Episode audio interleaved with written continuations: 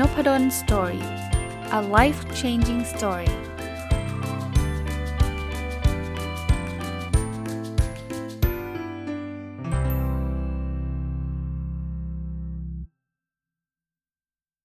วัสดีครับ ยินดีต้อนรับเข้าสู่นพดล Story พอดแคสต์นะครับ วันนี้เอาหนังสืออีกเล่มหนึ่งนะที่อ่านจบมาเมื่อสัปดาห์ที่แล้วนะครับ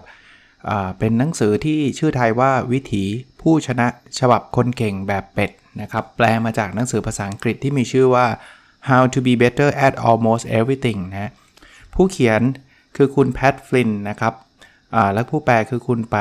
ฏิภาณ กุลวพันธ์นะออชอบครับอ่านแล้วอ่านแล้วรู้สึกว่าเออมันมันมันให้ไอเดียอีกแบบหนึ่งดี คือในหนังสือทั้งเล่มเลยนะเขาจะมี argument หรือว่ามี ธีมหลักว่าจริงๆแล้วคุณอาจจะไม่จำเป็นต้องเก่ง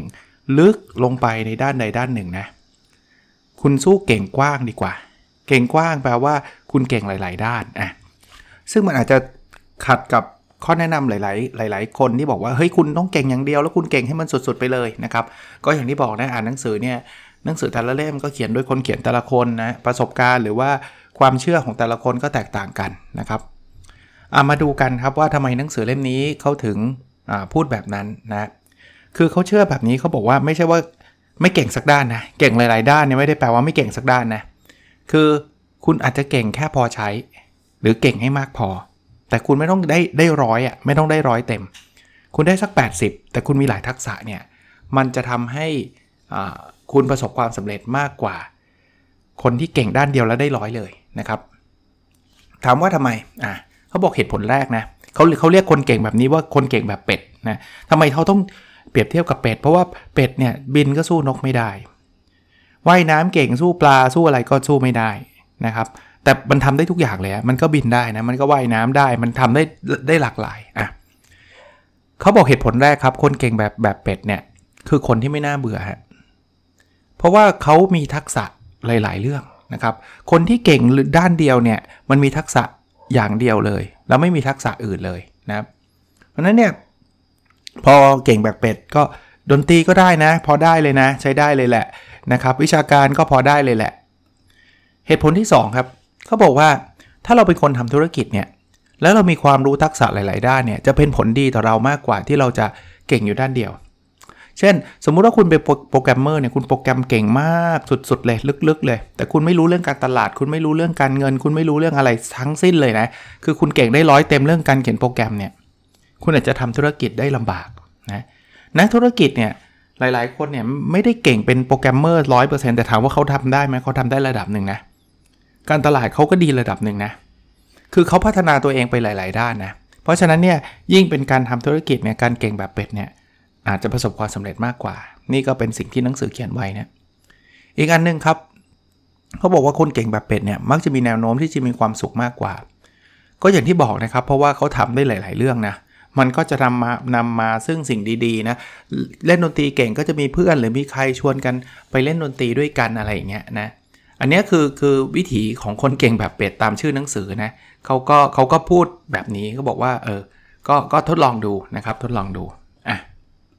ในหนังสือยังมีโค้ดคำพูดต่างๆ เดี๋ยวผมจะแทรกเข้ามาให้เรื่อยๆนะ แล้วก็มีการรีวิวด้วย คือเขาบอกคนเก่งแบบเป็ดจะเป็นคนที่ไม่น่าเบื่อที่เมื่อกี้ผมเล่าให้ฟังนะครับ เพราะว่าเขาเขามีความหลากหลายนะครับ แล้วก็อีกอันนึงที่เป็นคำเปรียบเปรยที่น่าสนใจคือเขาบอกว่าการเรียนรู้ทักษะหลาย ๆ ด้านจึงเปรียบเหมือนกับแซนด์วิชถึงส่วนผสมจะไม่ได้พิเศษอะไร แต่เมื่อนำส่วนผสมทุกอย่างมารวมกันรสชาติก็อร่อยขึ้นนะเพราะแซนด์วิชมันก็มีเนื้อมีผักมีอะไรหลาย ๆ หลาย ๆ อย่างมารวมกันนะครับ ก็ก็ชอบคำเปรียบเปรยนะคราวนี้เราอยากเก่งหลาย ๆ ด้านนะ เราทำยังไง หนังสือบอกว่ามีกฎ 5 ข้อครับ กฎข้อที่1นะเขาบอกว่าเรียนทักษะหลาย ๆ ด้านเพื่อใช้ร่วมกันดีกว่าเก่งด้านเดียวเป็นพิเศษนะครับคืออย่างที่บอกเขาบอกว่าเก่งกว้างมันดีกว่าเก่งลึกอะเพราะฉะนั้นคุณอาจจะเรียนโปรแกรมเมอร์เป็น programming ให้ให้ได้ระดับหนึ่ง คุณเรียนการตลาดให้ได้ระดับหนึ่ง คุณเรียนการเงินให้ได้ระดับหนึ่งเนี่ย เป็นคนเก่งกว้างเนี่ย คุณคุณน่าจะได้เปรียบนะครับ ดีกว่าเก่งด้านเดียวเป็นพิเศษนะครับ แต่อย่างไรก็ตามกฎข้อที่ 2เขาบอกว่า แต่เราต้องเก่งลึกในระยะสั้น คือเวลาพูดถึงเก่งกว้างเนี่ย บางคนก็คิดว่าเป็นลักษณะที่แบบเรียนโปรแกรมเมอร์บทเดียวแล้วเลิก เรียนการเงินบทเดียวแล้วเลิก เรียนการตลาดบทเดียวแล้วเลิกไม่ใช่นะ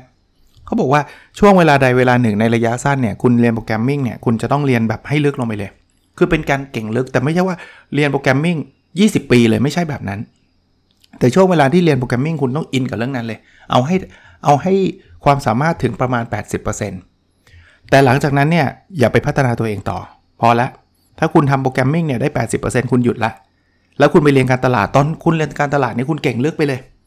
คุณศึกษามาทุกเรื่องเลยในการตลาดที่เกี่ยวข้องเนี่ย แล้วคุณให้ได้สัก 80%แต่คุณไม่ต้องเป็นกูรูการตลาดอันดับหนึ่งของประเทศนะ ไม่ต้องไปถึงขนาดนั้นนะ อันนี้คือเป็นคนเก่งลึกระยะสั้นกฎข้อที่ 2 กฎข้อที่ 3 เมื่อกี้ผมก็บอกตัวเลขไว้แล้วนะเขาบอกว่าเก่งแค่ 80%ก็พอ คือเขาบอกว่าเปรียบเทียบง่ายๆครับ ถ้าเก่ง 100%คือเก่งที่สุดในโลก คุณแค่ 80%พอละนะถ้าคุณเก่งเกิน 80%เมื่อไหร่คุณจะกลายเป็นคนเก่งลึกแล้วคุณจะลึกไปทางด้านนั้นนะครับเขาบอก 80%คุณก็เก่งมากพอแล้วครับ ไม่จำเป็นจะต้องไปพัฒนาตัวเองอีก ตัวเขาเองเนี่ยเขาชอบเล่นกีตาร์นะเขาบอกโหเขาไปเล่นคอร์ดที่มันยากที่สุดในโลกอะไรเงี้ย ซึ่งเขาบอกว่าอาจารย์เขาพูดเลยว่าคอร์ดเนี้ยไม่มีใครเขาเล่นกันคือน้อยครั้งที่คุณจะได้เล่นคอร์ดนี้แล้ว ระดับนักดนตรี top ๆของโลกเขายังไม่เล่นกันเลยนะแต่คุณเอาซะเต็มมันไม่คุ้มนะแล้วมันใช้เวลาไปเยอะแยะกฎข้อที่ 4 ครับเขาบอกว่าโฟกัสแต่ทักษะจำเป็นตามเป้าหมายที่ตั้งไว้ คือคุณต้องดูก่อนว่าคุณจะพัฒนาเรื่องนั้นไปเพื่ออะไร นะเขาก็ยกตัวอย่างกีตาร์ซึ่งผมก็อาจจะไม่ค่อยรู้เรื่องนะอะผมผมอ่านให้ฟังแล้วกันสำหรับคนที่เข้าใจกีตาร์จะอินมากกว่า แต่ผมก็เข้าใจ message หรือว่าเนื้อหาที่เขาพยายามจะสื่อนะเขาบอกว่าอย่างยกยกตัวอย่างเช่นเขามีเป้าหมายว่าอยากเล่นเพลงของวง ACDC เนี่ยเขาบอกว่าคุณไม่ไปไม่ต้องไปเรียนรู้คอร์ด B flat 13 เพราะว่าวง ACDC ไม่ใช้คอร์ดนี้เลย คุณเอาเฉพาะคอร์ดที่วงเนี้ยเขาใช้พอแล้ว ผมว่าถ้าเปรียบเปรยนะ คือสมมุตินะ คุณกำลังจะทำธุรกิจที่มันออนไลน์ คุณอาจจะเรียนการตลาดเฉพาะการตลาดดิจิตอลให้เก่งไปเลย แต่คุณไม่ต้องไปเรียนรู้การตลาด B2B การตลาด retail คือเรื่องอื่นเนี่ยมันไม่ได้ตอบเป้าหมายคุณเนี่ยเพราะคุณทำทำธุรกิจดิจิตอลอะนะ เรียนให้มันตรงเป้าหมาย อันนี้ผมชอบนะครับ ไม่งั้นเราเสียเวลาไปเยอะแยะนะ แล้วกฎข้อที่ 5 นะ มันฝึกฝนเพิ่มระดับความยากอา้าวไหนบอกให้ห้ามเก่งลึกใช่ครับ แต่เราแต่ละอันอะเราเก่งแล้วอะเราต้องฝึกฝนตัวเองนะมันไม่ใช่เก่งแบบวัน 2 วันนะมันไม่ใช่แบบจับจดนะพูดอย่างนี้แล้วกันนะมันไม่ใช่แบบเฮ้ยผมจะเรียนการตลาดแค่วันเดียวแล้วจบมันไม่ใช่แบบนั้นนะคุณต้องพัฒนาตัวเองไปเรื่อยๆนะครับทำไปเรื่อยๆอะนี่ก็เป็นจริงๆ เป็นธีมหลักของหนังสือเลยนะครับ ราวนี้ในหนังสือยังบอกอีกว่าช่วงแรกๆเนี่ยที่เราพยายามเรียนรู้ทักษะต่างๆ ให้เก่งเนี่ยมันจะยากกว่านะแต่พอเราเก่งขึ้นมาแล้วเนี่ยการรักษาการรักษาทักษะนั้นเนี่ยให้ให้อยู่ตลอดไปเนี่ยมันมันไม่ไม่ยากเท่าเดิมมันเหมือนช่วงที่เราเล่นกีตาร์ไม่เป็นเลย แล้วเราจะมาเล่นกีตาร์เนี่ยมันจะยากกว่าตอนที่เราเล่นกีตาร์เป็นแล้ว แล้วก็จะรักษาทักษะการเล่นกีตาร์นั้นไว้นะหรือไอ้เรื่องที่เมื่อกี้เล่าให้ฟังนะว่าคุณต้องมีเป้าหมายในการในการพัฒนาตัวเองอะ่ะ คือเขาบอกว่าคุณไม่ควรเสียเวลาเรียนวาดการ์ตูน ถ้าเป้าหมายที่คุณต้องการจริง ๆ คือ วาดภาพทิวทัศน์เสมือนจริงจากสีน้ำมันอย่าไปเสียเวลาวาดการ์ตูนครับ เพราะว่าเราไม่ได้ใช้ไงทักษะแบบนี้เอออันนี้ก็ก็ชอบนะครับ ก็ตรงกับไอ้กฎ5ข้อเมื่อกี้นะฮะคนเขียนเองเนี่ยเขาก็ยอมรับนะเขาก็บอกว่าเขาไม่ใช่เก่งคนเก่งลึกอะไรลึกเลยสักด้านนะถ้าพูดถึงการทำธุรกิจเนี่ยเขาบอกเขาไม่ใช่คนที่ขายเก่งที่สุด เขาไม่ใช่คนที่สอนพนักงานเก่งที่สุด แต่เขาเก่งมากพอในทุกๆด้าน นี่คือสาเหตุว่าทำไมก็ถึงหาเงินจากการทำสิ่งที่เขาชอบได้ครับ ก็ก็เป็นธีมหนังสือเล่มนี้อย่างที่บอกนะฮะเป็นการย้ำเตือนอีกทีหนึ่งคราวนี้ในในพาร์ทหลังของหนังสือเล่มนี้เนี่ยเขาก็เขาก็แนะนำนะบอกว่าเอาละเราเราเราจะเก่งกว้างได้เราต้องพัฒนาทักษะ คราวนี้ทักษะเนี่ยมันมีหลายหลายรูปแบบ อันแรกก็เรียกทักษะพื้นฐาน ทักษะนี้เขาบอกว่าเป็นทักษะที่มีประโยชน์ต่อทุกคน เช่น ทักษะการโน้มน้าวผู้อื่น ทักษะการใช้เหตุและผลนะ อันที่ 2 คือทักษะที่คุณสนใจนะครับ เป็นทักษะที่คุณชอบและสนใจมากๆ เช่น ใครสนใจเล่นอุคูเลเล่ก็ทักษะการเล่นอุคูเลเล่ ใครสนใจทำอาหารก็ทักษะการทำอาหาร อันที่ 3 ก็เรียกทักษะที่จำเป็น คือถ้าเกิดคุณอยากจะหาเงินที่ได้จากความสนใจของคุณนะ คุณอยากเล่นอุคูเลเล่แล้วได้เงินทำเป็นธุรกิจได้เนี่ย คุณก็มีทักษะทางการตลาด ทักษะทางการขายนะก็ถ้าคุณจะพัฒนานะก็เริ่มตั้งแต่ทักษะพื้นฐาน ไปยังทักษะที่คุณสนใจ แล้วก็ทักษะที่จำเป็นเพื่อจะ make money นะครับมาเริ่มต้นจากทักษะพื้นฐานนะครับ ว่าดูดิทักษะพื้นฐานมีอะไรบ้างนะครับ อันแรกก็บอกคุณต้องมีระเบียบวินัยครับนะระเบียบวินัยอย่างที่เรารู้จักนะครับก็คือเราจะต้องจะเรียกว่าทำอะไรที่มันมันมันมีดิสซิปลินอะนะ อดทนต่อสิ่งยั่วยวนต่างๆนะครับ หรือคือบางบางคนก็ทำตามอารมณ์อย่างเงี้ยมันก็ไม่ไม่มีระเบียบวินัยนะครับ อันที่ 2 คือสมาธิครับ เราต้องมีสมาธิที่แน่วแน่ไม่ค่อยเขวนะครับและที่ 3 คือการใช้เหตุผลนะคือต้องมีการมองอะไรที่มันเป็นโลจิกนะนะอันนี้คือทักษะที่ออยู่ในกลุ่มของทักษะพื้นฐานนะครับ ถัดไปฮะคือการโน้มน้าวผู้คนครับต้องรู้จักโน้มน้าวคนเป็นครับ เราจะได้เข้ากับคนอื่นๆได้ เราจะทำให้เขาชอบเราได้นะครับ แล้วก็ทักษะสุดท้ายคือเรื่องความเชื่อนะเราต้องมีแพชชั่น เราต้องมีความเชื่อในสิ่งที่เราทำนะครับ เพราะว่าเขาบอกว่าทำแล้วบางทีเราล้มเหลวอะไรเงี้ย ถ้าเราไม่มีความเชื่อเราก็จะเราก็จะเลิกนะครับนั้นทักษะพื้นฐานนะครับก็คือ ระเบียบวินัย สมาธิ การใช้เหตุและผลนะครับ การโน้มน้าวผู้คนแล้วก็เรื่องความเชื่อ มาถึงทักษะที่ 2 คือทักษะที่คุณสนใจนะ แต่อาจจะไม่จำเป็นก็ได้นะ อย่างเมื่อกี้ที่ผมเล่านะก็อันนี้อันนี้หลากหลายมากเลย มันคือสิ่งที่เราชอบอะนะครับอาจจะเป็นทักษะทำเล่นอูคูเลเล่ทักษะทำอาหาร ทักษะการเขียนหนังสือ หรืออะไรก็ตามครับที่เราที่เรามีความสุขเราสนใจนะครับ ก็ก็เลือกได้เลยนะเราสนใจอะไรเราก็ต้องฝึกฝนทักษะไอ้พวกนี้ให้ได้นะครับ ส่วนตัวผมก็ชอบเรื่องการเขียนหนังสือ การทำพอดแคสต์อะไรเงี้ยอันนี้ก็เป็นทักษะส่วนตัวที่ผมชอบนะ มาถึงทักษะกลุ่มที่ 3 คือทักษะจำเป็น แต่ว่าเราอาจจะไม่ได้สนใจมันเท่าไหร่ คือไม่ได้อินเท่าไหร่นะครับนะทักษะที่จำเป็นมีอะไรบ้าง เช่น ถ้าเกิดคุณอยากทำธุรกิจใช่ไหมคุณก็ต้องมีทักษะการขาย ทักษะทำการทำการตลาดนะอันนี้ก็จะเป็นเรื่องที่เราควรจะต้องอฝึกฝนให้ให้ดีนะครับ คราวนี้ในหนังสือเล่มนี้เนี่ยมาถึงคือเขาก็บอกทักษะพวกนี้แล้วเรียบร้อยแล้วเก่งกว้าง เก่งลึกต่างๆเนี่ย ก็มาถึงบทหนึ่งที่ผมชอบนะก็บอกว่า คุณจะมีชีวิตที่ดีที่สุด เมื่อคุณเข้าใจโลกนะครับ คือเขาบอกว่าหลาย ๆ คนเนี่ยนะอยากเก่งอะแต่ไม่อยากฝึกเขาบอกไม่ได้ครับคำพูดที่แบบว่าฟังแล้วแบบสะอึกเลยฮะก็ต้องพูดว่าเขาเขียนว่า คุณไม่มีทางหาเวลาฝึกได้ตราบใดที่คุณยังเอาแต่หาข้ออ้างครับโอ้ยฉันไม่ได้หรอกเพราะใช่ไหม มันมันมันสตาร์ทด้วยคำว่าไม่ได้ใช่ไหมแล้วเราก็ตามไปด้วยคำว่าเพราะหลังครับว่าเพราะมักจะเป็นข้ออ้างนะที่เกิดขึ้นนะครับ เพราะนั้นเนี่ยข้อแนะนำของเขาคือทักษะหลาย ๆ ด้านที่เมื่อกี้เราพูดกันเนี่ยนะมันต้องลงมือปฏิบัติจริง มากกว่านักศึกษาหาข้อมูล คุณต้องทำมากกว่าอ่าน คือหลายคนชอบอ่านนะผมก็เป็นคนชอบอ่านนะแต่พออ่านเสร็จปุ๊บแล้วเราไม่ได้ทำไม่ได้ทำเราก็ไม่ได้ฝึกอะสมมติผมผมผมมีครับผมอ่านไม่อ่าน หนังสือที่เกี่ยวข้องกับการเขียนหนังสือผมซื้อมาเพียบเลยแล้วอ่านผมว่าอ่านเป็น 20 เล่มได้ละมั้งแต่ผมจะไม่พัฒนาตัวเองเลยถ้าผมไม่เริ่มเขียน เพราะฉะนั้นเนี่ยสิ่งที่เราต้องทำคืออ่านได้นะครับ ไม่ใช่ว่าห้ามอ่านนะฮะอ่านเสร็จแล้วต้องทำอ่านเสร็จแล้วต้องเขียนนะครับเขาเขียนแบบนี้ครับเขาบอกว่าไม่มีใครฝึกฝนสิ่งต่างๆ อย่างมีประสิทธิภาพและได้ผลลัพธ์ที่สมบูรณ์แบบ แต่ทุกคนก็ควรพยายามทำเต็มที่มากที่สุด มันไม่มีใครหรอกครับ อ่านเสร็จเขียนเพื่อ perfect ได้รางวัลซีไรต์มันมันเร็วไปไหมแต่ว่าเราก็ควรพยายามเต็มที่ให้ได้มากที่สุดนะครับ แล้วเขาบอกว่าไม่ต้องใช้เวลาแบบวันหนึ่ง8ชั่วโมงในการฝึกทักษะเขาบอกว่าขอแค่วันละชั่วโมงเองนะลองถามคำถามกับตัวเองแบบนี้นะครับ เราจะพัฒนาทักษะใดเพื่อนำมาใช้รวมกับทักษะอื่นเนี่ยมีอะไรบ้าง เราอาจจะเก่งบางเลือกแล้วบางเก่งบางเลือกยังไม่เก่งนะ เราจะจัดตารางให้ตัวเองฝึกฝนได้สม่ำเสมออย่างไรนะอย่างที่บอก1 1ชั่วโมงต่อวันก่อน1ชั่วโมงต่อวัน เราจะเพิ่มระดับความยากในการฝึกอย่างไร และที่4นะครับคุณจะกำจัดสิ่งใดออกจากตารางการฝึกของคุณ เพราะว่ามันอาจจะมีบางอันที่เราไม่จำเป็นต้องต้องรู้อย่างที่เมื่อกี้เราเล่าให้ฟังนะครับ เรื่องกฎ 5 ข้อนะคราวนี้บทท้ายครับเขามีตัวอย่างของคนที่เก่งแบบเป็ดชื่อดังนะชื่อดัง คนแรกคือเดวิดโบวีนะครับ คนนี้ก็หลายคนคงรู้จักนะครับ เขาเป็นนักดนตรีที่ที่โด่งดังมากนะครับ เขามีทักษะหลายด้านนะครับ คือร้องเพลงเล่นดนตรีเนี่ยเขาทำได้อยู่แล้ว เขาแต่งเพลงได้ด้วยนะเขาทำการแสดงละครเวทีได้ เขียนได้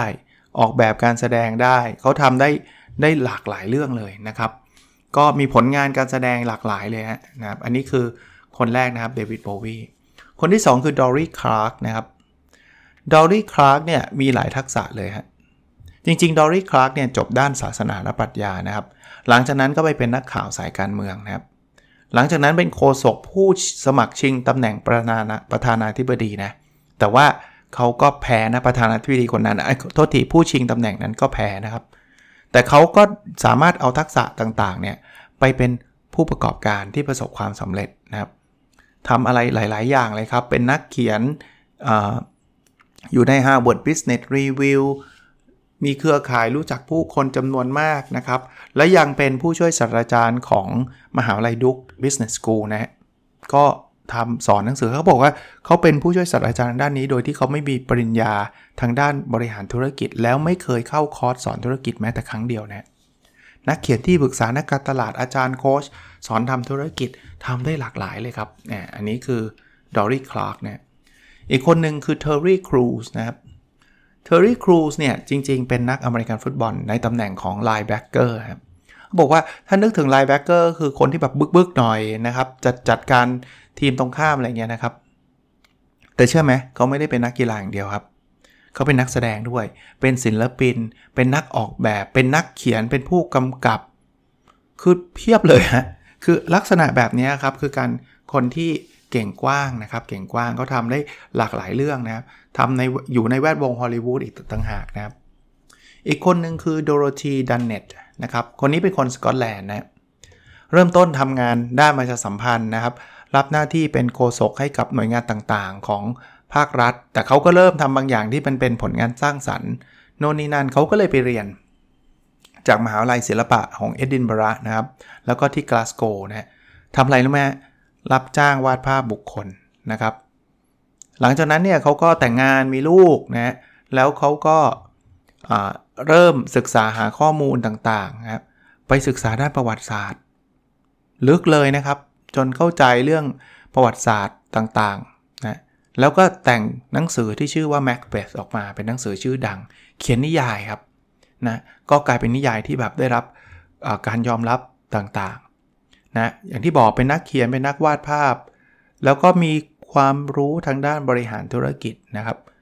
เคยเป็นคณะกรรมการบริการของรายการโทรทัศน์โน่นนี่นั่นเต็มเลยฮะโดโรธีดันเน็ตนะครับอีกคนหนึ่งคือเดฟฟรีสนะครับเดฟฟรีสเนี่ยเป็นนักกฎหมายอสังหาริมทรัพย์ แต่ไม่ใช่อันนั้นอันเดียวนะ เป็นนักแสดงตลก เป็นนักข่าว เป็นช่างภาพ เป็นนักเขียน เป็นนักเทควันโดสายดำนะครับ สายดำเลยนะแปลว่าเขาท็อปเรื่องเทควันโดเลยทีเดียวนะ แล้วมีหลายคนพูดเลยนะครับสตีฟฟอร์บที่เป็นบรรณาธิการของนิตยสารฟอร์บบอกว่าเดฟเนี่ยเป็นปรมาจารย์ด้านการสื่อสารและโน้มน้าวใจผู้คนนะครับเขาทำได้ได้หลากหลายเรื่องอย่างที่บอกนะครับเขาก็มีประวัติต่างๆ ในการเดินทางในไปเป็นนักเรียนแลกเปลี่ยนไปอะไรเยอะแยะมากมายนะครับ อีกคนหนึ่งคือคุณแดนจอนนะแดนจอนเนี่ยผู้เขียนบอกว่าเป็นสุดยอดคนเก่งแบบเป็ดนะครับเขาเขาบอกว่าคนนี้เป็นตัวอย่างที่ผสมผสานทักษะที่ดูแล้วไม่เกี่ยวข้องได้เป็นอย่างดีนะเขาเริ่มต้นจากการเล่นกีฬาตามถนนนะครับ อยู่บ้านอยู่แถวแถวเมืองซานฟรานซิสโกนะแต่ว่าความฝันเขาเนี่ยกลับเป็นอยากเป็นนักกีฬาอเมริกันฟุตบอลนะครับ แต่ อย่างเงี้ยคนเก่งแบบเป็ดไม่ได้เจาะลงไปเรื่องเดียวนะครับนะ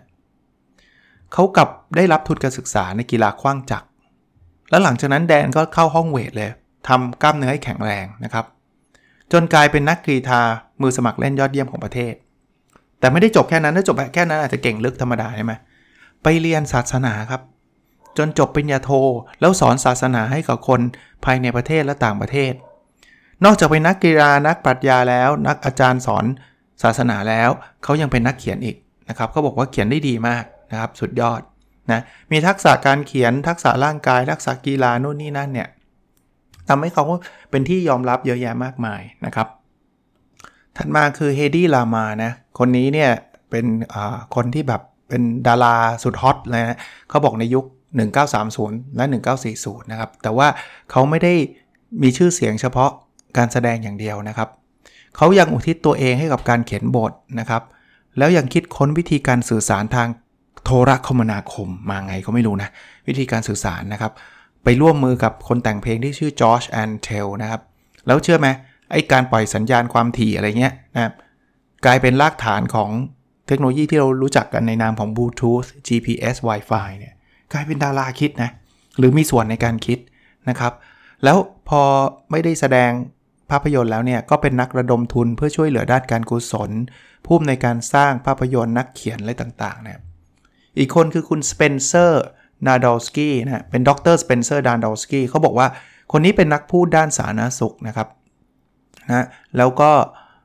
เป็นหมอผู้เชี่ยวชาญ ด้านโรคอ้วน หมอรักษาโรคทั่วไป นักเขียนนักการตลาดนักกีฬา คือเพียบนะเป็น concept เก่งแบบเป็ดจริง ๆ นะครับ ลูชูเลอร์นะลูชูเลอร์เนี่ยเขาเป็นคนเก่งรอบด้านเหมือนกันเขาบอกว่าตอนเด็กๆเนี่ยลูเนี่ยอยากเล่นกีฬาให้เก่งนะครับแต่เขาบอกว่าเขาใส่แว่นเป็นเด็กแว่น ผู้เชื่องช้า และผอมกระรองอ่อนแอนะครับเขาก็เลยออกกำลังกายโดยการยกเวทนะครับ แล้วหลังจากนั้นเนี่ยทักษะที่เขาทำได้ดีก็คือเขาเขาก็มีแข็งมีความแข็งแรงนะครับ แถมเป็นนักเขียนอีกทักษะการเขียน เขียนนิยายบทละครนะครับ แต่เขาก็รู้นะ ว่าเขาก็เป็นนักเขียนที่สุดยอดไม่ได้หรอกนะครับเขาก็ไปเรียนต่อที่มหาวิทยาลัยมิสซิสซิปปีสาขาสื่อสารมวลชนนะครับ ก็เรียนได้ดีทำอ่าไม่ไม่เรียนได้ดีเขาก็จบสาขานี้มานะครับ แล้วก็ออกกำลังกายต่อเนื่องนะเขียนนิยายบทละครต่อเนื่องนะครับทำงานกับนิตยสารด้านการออกกำลังกายนี่คือการเอาเอาทักษะ 2 อันมาผนวกกันใช่ไหม คือเขียนเก่งด้วยแล้วก็ออกกำลังกายเก่งด้วยนะครับ ก็เลยเอามานะครับ แถมยังเคยแสดงตลกอีกนะคือจะเห็นตัวอย่างหลากหลากหลายนะนะครับ แล้วก็เขาก็ทำทำหลาย ๆ เรื่องได้ดีนะครับ อีกคนหนึ่งคือซอมนาซิกดานะครับ คนนี้เนี่ยเขานักเทควันโดสายดำระดับ 6 นะครับนะซอม คือคนนี้คือคนคุณซอมนาดเนี่ยนะครับเขาบอกว่าพัฒนาทักษะหลายด้านจนเป็นเจ้าของโรงยิมศิลปะการป้องกันตัวผู้ประกอบการผู้จัดพิมพ์ที่ปรึกษาด้านธุรกิจและนักการตลาดนะครับ แล้วยังเรียนเทควันโดสม่ำเสมอด้วยนะครับเขามีระเบียบวินัยสูงมากนะครับนะทำทำทำหลายเรื่องครับนะอีกคนหนึ่งคนนี้คนเราคงรู้จักกันเป็นอย่างดีคือโดนัลด์ทรัมป์นะครับเขาบอกว่าไม่ว่าคุณจะชอบหรือเกลียด เขาก็ตาม แต่โดนัลด์ทรัมป์คือตัวอย่างของคนเก่งกว้างนะจบวอตตันนะวอตตันคือ business school ที่มาจาก University of Pennsylvania นะครับ ก็ทำธุรกิจอสังหา หลังจากนั้นเนี่ยเขาสร้างอะไรหมดเลย สนามกอล์ฟคาสิโนโรงแรมเต็มไปหมดเลยนะครับ แล้วก็ไปเป็นเจ้าของทีมอเมริกันฟุตบอลที่ถูกยุบไปแล้ว ชื่อ New Jersey Generals นะและเป็นผู้จัดการแข่งขันมวยสากลชิงแชมป์เฮฟวีเวทของไมค์ไทสันนะ1988 เป็นผู้ถือหุ้นการประกวดนางงามจักรวาล เป็นผู้จัดโปรแกรมฝึกอบรมด้านอสังหาริมทรัพย์ของมหาวิทยาลัยทรัมป์นะเป็นนักเขียนหลาย ๆ เล่ม ผมยังเคยเอามารีวิวเลยครับนะแล้วยังเป็นผู้อำนวยการผลิตและผู้จัดรายการเรียลิตี้โชว์อย่าง The Apprentice The The Celebrity Apprentice แล้วก็เป็นประธานาธิบดีสหรัฐอเมริกานะครับก็ก็ต้องยอมรับว่าเขาเก่งกว้างจริง ๆ นะครับ ไม่ว่าจะชอบหรือไม่ชอบก็ตามนะอีกคนนึงก็ชื่อดังเหมือนกันคือมาร์คทเวนนะ มาร์คทเวนคือเราผมเนี่ยรู้จักเขาในฐานะของนักเขียนนะเขาเป็นนักเขียนนักแสดงนักบรรยายนักประดิษฐ์นักหนังสือพิมพ์นักธุรกิจนะครับ ก็เป็นที่รู้จักกันมากมายนะก็ต้องบอกว่าเป็นหนังสือที่อีกมุมหนึ่งนะครับ ชื่อหนังสืออีกทีนะ วิถีผู้ชนะฉบับคนเก่งแบบเป็ด หรือ how to be better at almost everything นะครับ ขอบคุณทางสำนักพิมพ์บิงโกนะครับ ที่ นาส่งมาให้สักระยะหนึ่งแล้วละ่ะ ไม่ได้มีโอกาสได้อ่าน เช่นเดิมนะครับ ท่านไปหาอ่านเองได้นะ แต่ว่าถ้าท่านอยากได้เล่มนี้ผมมีอยู่เล่มเดียว ก็กติกาเดิมตามที่เคยเล่าให้ฟังนะครับ ไปที่โพสต์ของ Facebook เพจนพดลสตอรี่ผมจะโพสต์พอดแคสต์ episode นี้ไว้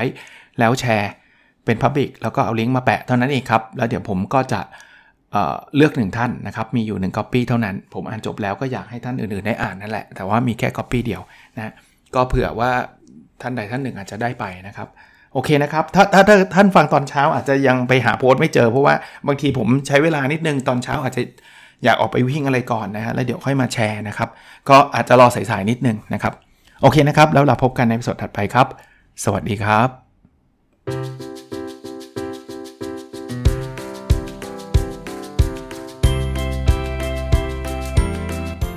n o p a d o n Story a life changing story